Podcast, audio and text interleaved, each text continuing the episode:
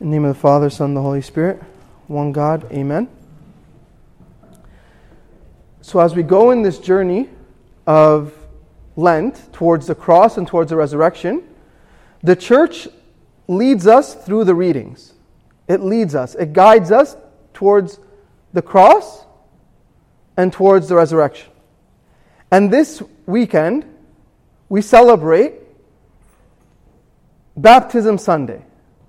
As you notice, the reading today is from the Gospel of St. John, chapter 9, which is the healing of the blind man. But this gospel is known as the gospel of baptism, the, go- the readings of baptism.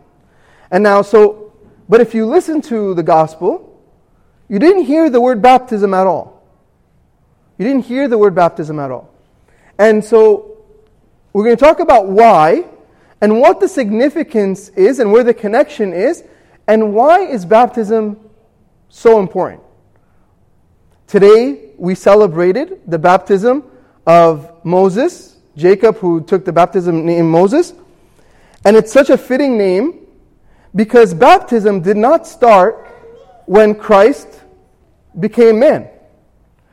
God was preparing us for baptism through the beginning since the beginning of time.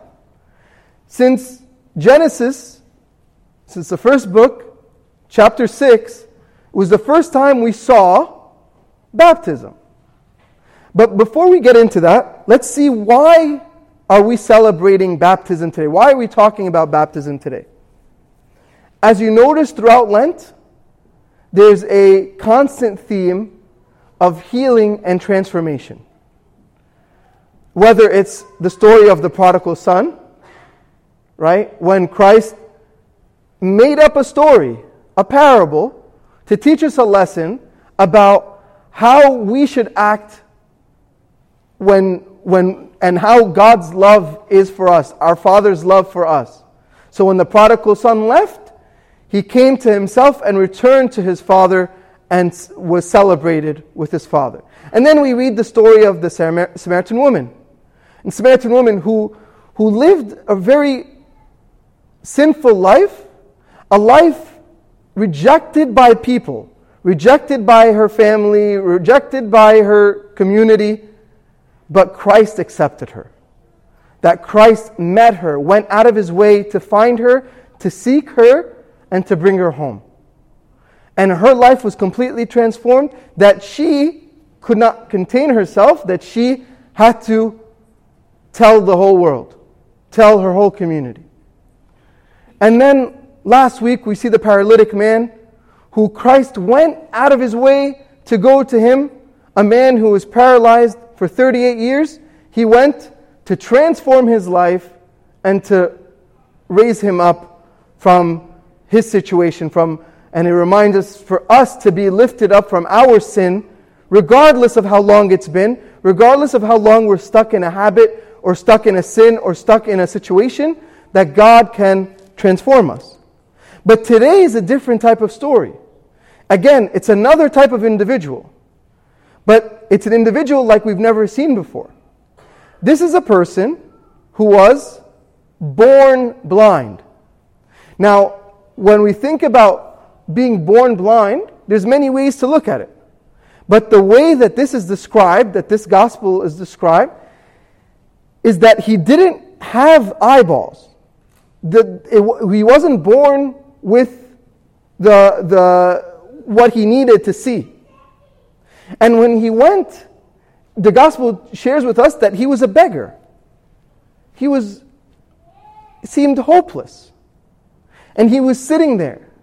And Christ approached him and spat on the, on the ground, took the clay, and created eyes created eyes, made him a new creation. But notice what happens. So there's two things here. He spat. It's God, this water is a transformative water. The same God who was there in the beginning, who created heaven and earth and all and all of us and, and man and and uh, the animals and everything, also created eyes for this man. But it didn't stop there. He said, Go wash. Go wash. And the, and the gospel is very beautiful. It says, The man went and came back seeing. So that is very important. So now you see where the church has that connection. In that this water that you can go into when your life is difficult, where you're struggling, you can't see clearly, you're living in sin, whatever the case may be, but that this water of baptism is transformative. So now let's talk about why baptism. Why? Is it necessary? Many people, till this day, from different churches and, and different uh, beliefs, believe in baptism, but as a symbol. That it's, it's something nice to do, just like Jesus did it. So we should do it because we're followers of Jesus. But that's not what baptism is. Baptism is new life, it's, it's a new creation. Throughout the, uh, the Bible, like we said, there's this idea of needing a new creation. But why? When man sinned, when Adam and Eve sinned, our nature was distorted. Our nature was distorted. We were broken. The image of God inside of us was distorted. We needed something. We needed a healer. We needed a savior. Because, like St. Paul says in Romans, the wage of sin is death. We needed a savior. We were going down the wrong path. So, since then, God was preparing us for Himself to come and save us. And the first thing we see is the great flood, where again, God taught us that in order for us to be saved, we have to go through water. That water cleanses. And so when the, when the world was living in sin and wicked, he washed away all, all of that. And whoever was saved were the ones who entered into the ark who went through the water. And the ark obviously represents the church. The church. So that baptism is the renewing of the world, not just individuals, but the whole world. The next is we see when God chose his people, the Israelites, they were living in sin. They were living in the bondage of the Egyptians. It's, you'll see this a lot during Holy Week. When we talk about bondage of the, the Egyptians, it was it symbolizes sin because they were stuck. But they even were stuck to the point where they, even when they were, when God took them out, they wanted to go back to that. They said, I wish we can go back to where there was great food, we were taken care of. We're not, it's not too hot. It's not in the desert. We're, you know, we have a place to stay. Now, you're, now we're, we're just walk, walking around in the desert. They wanted to go back to their sin. But even when, even when sin was coming after them, when they were living in sin, and God promised them this new land, they were put in a situation. And God taught us the idea of baptism by they went they had to go through the Red Sea. God split the Red Sea for them and they were passing through. And that passing through is baptism. So we see that throughout history, God prepared our hearts and our mind for the sacrament of baptism. Finally, when, when you talk about baptism, before we get into the practical part, is Christ was baptized. Now, this is a very important concept.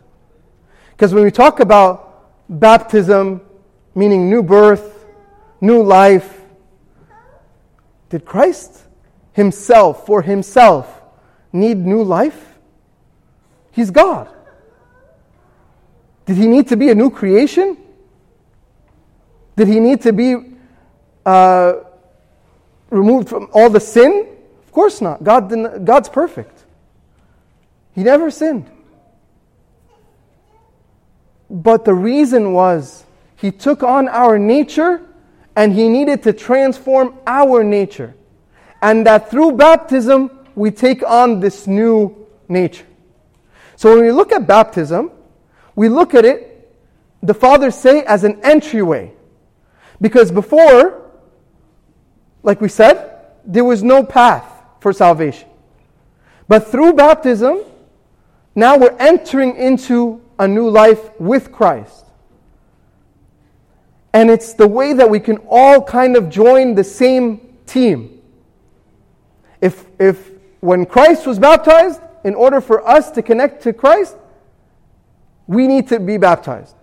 So today, Jacob became a Christian and he entered into the body of the church. He entered into the body of Christ.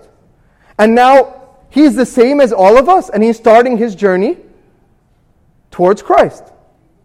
And so when we look at when we look at baptism, it's the beginning of our journey in Christ in, uh, in the Old Testament, in order to uh, identify yourself as a believer in God, to be one of the chosen people, God asked all the male people to circumcise, to be circumcised. And in or, if they become circumcised, that, that is a symbol of them being set apart. In the New Testament, Christ changed that concept. He fulfilled that law. He, he taught us that circumcision is not just a physical thing, but it's a spiritual thing, that we need to cut off all the sin, that we circumcise our heart, not our flesh. And so the idea is this is the new type of circumcision, that we are now a part of God's family when we enter baptism. So now what is baptism? Whoever was here earlier saw that, saw that Abuna had prepared the water.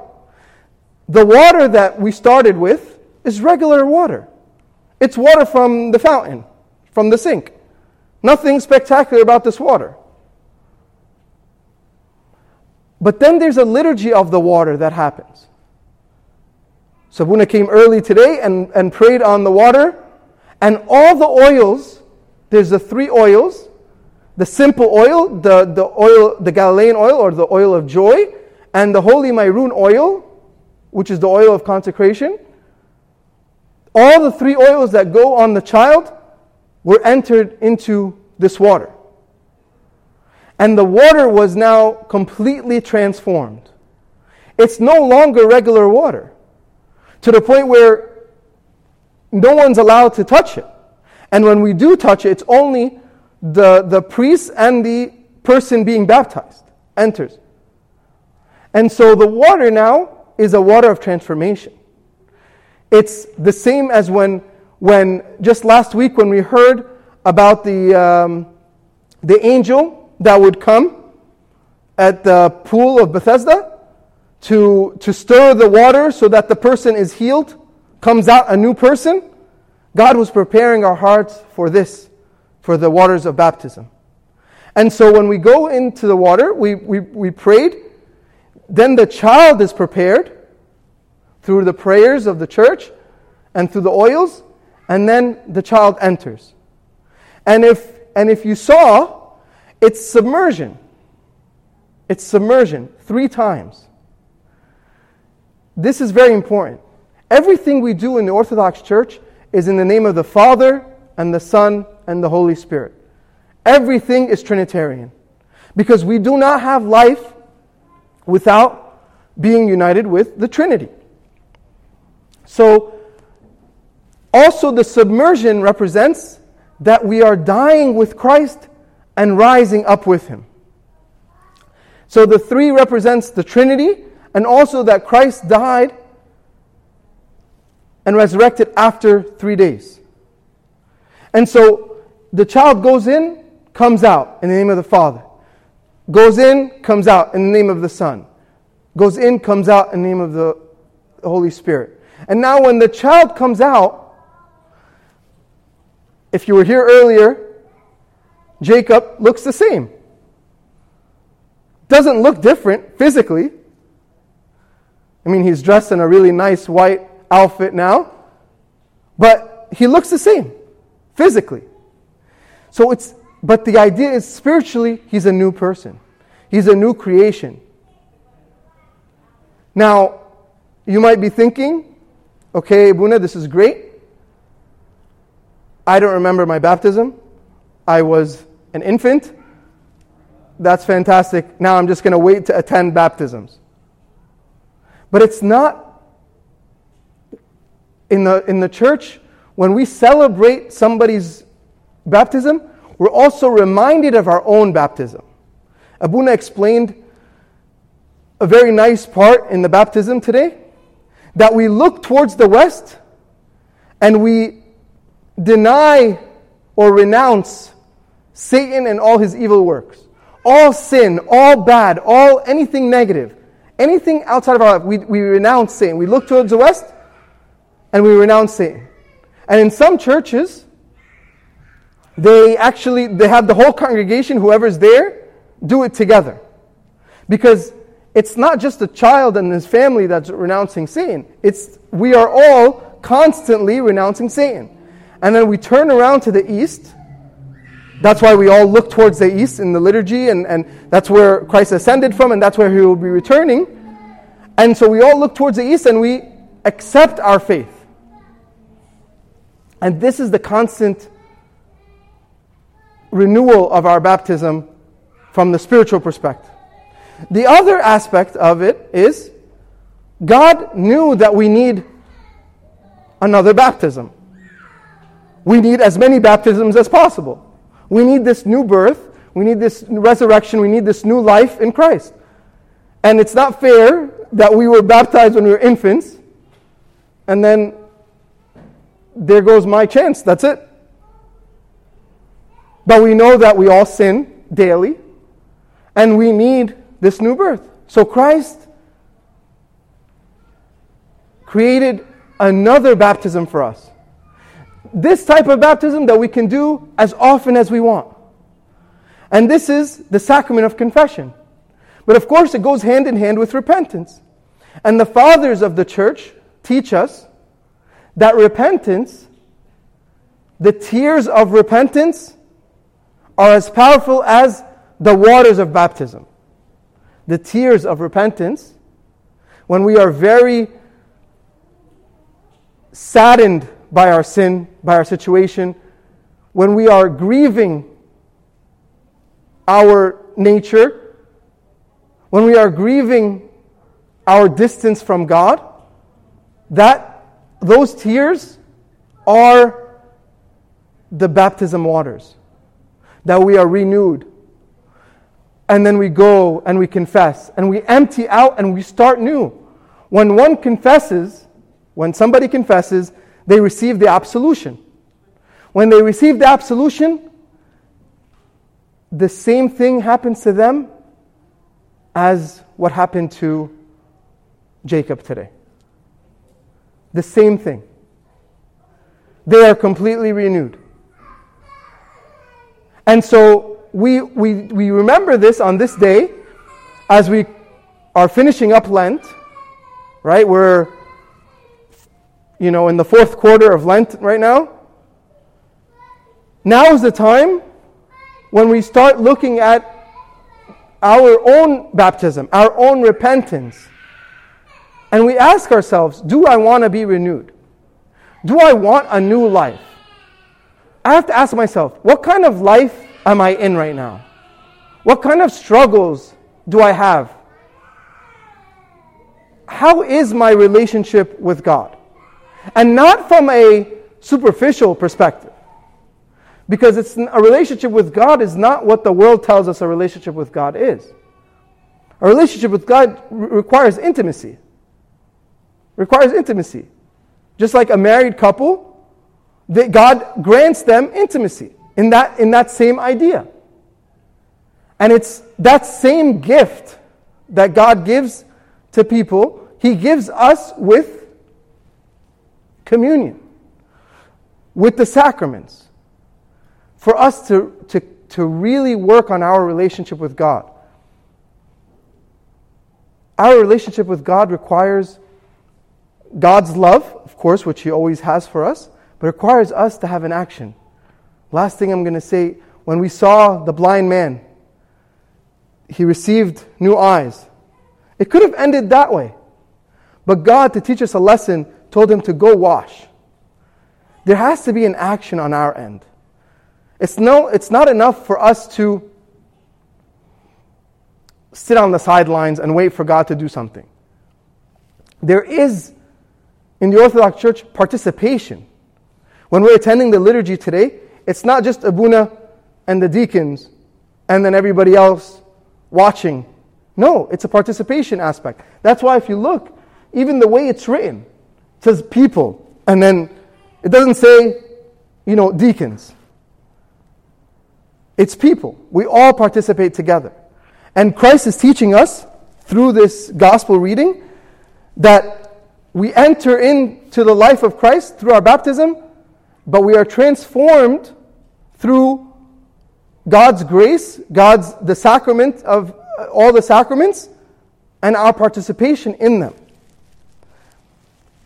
We're gonna we're gonna pray in a little bit apart, right when Abuna says uh, the, uh, the three agioses, holy, holy, holy.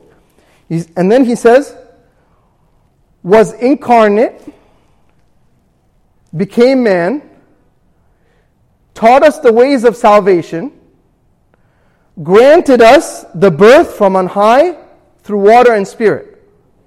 We have a new birth. He granted us, He gave us permission to have a new birth through water and spirit. Like we said, it's not regular water. And He made us unto Himself an assembled people. We're no longer individuals living separate. The world tells us to isolate, every man for himself. But we are a community of believers, an assembled people. But most importantly, this last line and sanctified us by the Holy Spirit. Sanctified us, meaning set us apart. Yes, we are a group of people, we're assembled, but we are set apart. We're different than what the world is telling us. We're different than the sins. We're different than our what our own desires even. We're different. And so when we're sanctified, we start our journey for sainthood. And that's what happens in baptism and chrismation. We start our journey towards sainthood. And all of us, regardless of how far we've fallen, regardless of how many times we've struggled, regardless of the sins that we've committed,